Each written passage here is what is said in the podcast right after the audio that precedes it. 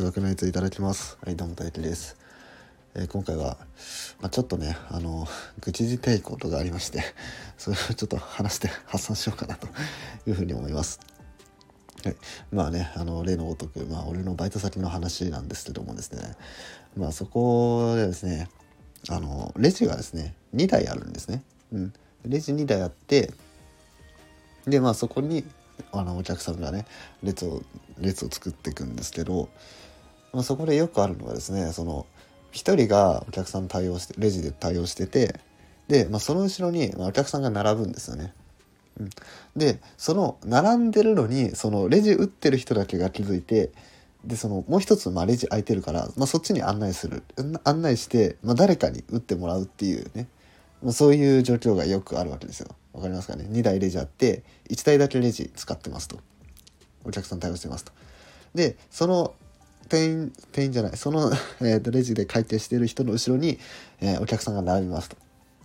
うん、そしたらもう一個この空いてる方のレジに案内したよねと。うんそれで、まあ、他の作業してる人があの、まあ、それに気づいてねあのレジ空いてるのにお客さん並んでるっていうのに気づいてこちらのレジどうぞっていうふうに、まあ、お会計するみたいなことがあるんですけど、まあ、それをねあの作業してる最中にそれに気づかないで、まあ、ずっとね、まあ、レジが1台空いたまんまみたいになってる時なんですね。でその時に、まあ、レジ打ってる人は後ろに並んでるってことが、えー、分かるんですよ。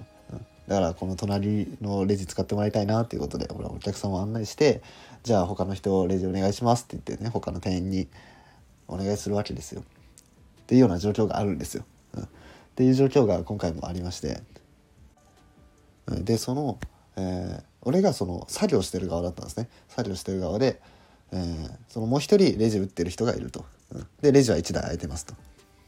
うん、でその時にレジ打ってる人がですねそのお客様あちらのレジどうぞって言うだけなんですよね。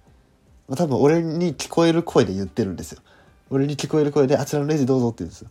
でそれを俺が聞いてあそういうことねって言って行かなきゃいけないんですよ。あのこれがねあのまあその最初の何回かは良かったんですよ。うんまあ、そういうふうにもともとやってる人だから、まあ、自然とやってるんで最初の方はまあ良かったんですけどもうマジでそれがねすごいストレスになったんですよ。でそのねなんでストレスになったかっていうとさっきも言った通り察してくれみたいな感じじゃないですか。うん、あちらのレジどうぞっていうのを聞いて聞こえるでしょ？じゃあ入ってねっていうねそういう指示じゃないですか。その俺のことをあんまり見てないわけですよ。うん、だから俺の方を見て「あ今レジできます？あじゃあレジ入ってくださいお客様どうぞは」これはわかるんですよ。うん、これは俺の俺がちゃんと「あじゃあレジ行こう」ってなってから行くわけなんで。うん、だけど「じゃあお客様どうぞ」っていうのを俺に聞こえるような声で言ってで俺に気づかせるっていうのってそれを聞いた瞬間にレジモードに入んなきゃいけないじゃないですか。ええ行かなあかんの？ってなって。もうもうそれでそのなんていうの？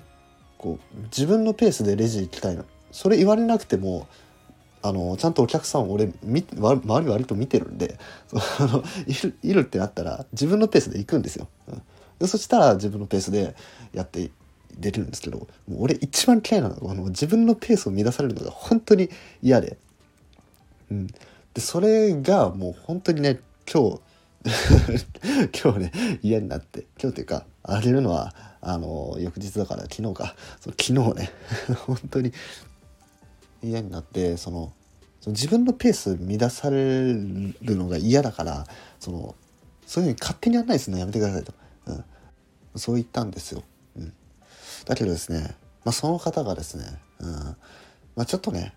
賢くないというかね、頭が良くないというかね読解力がないというかねあの文字が読めない部類のねあのタイプの人間でして。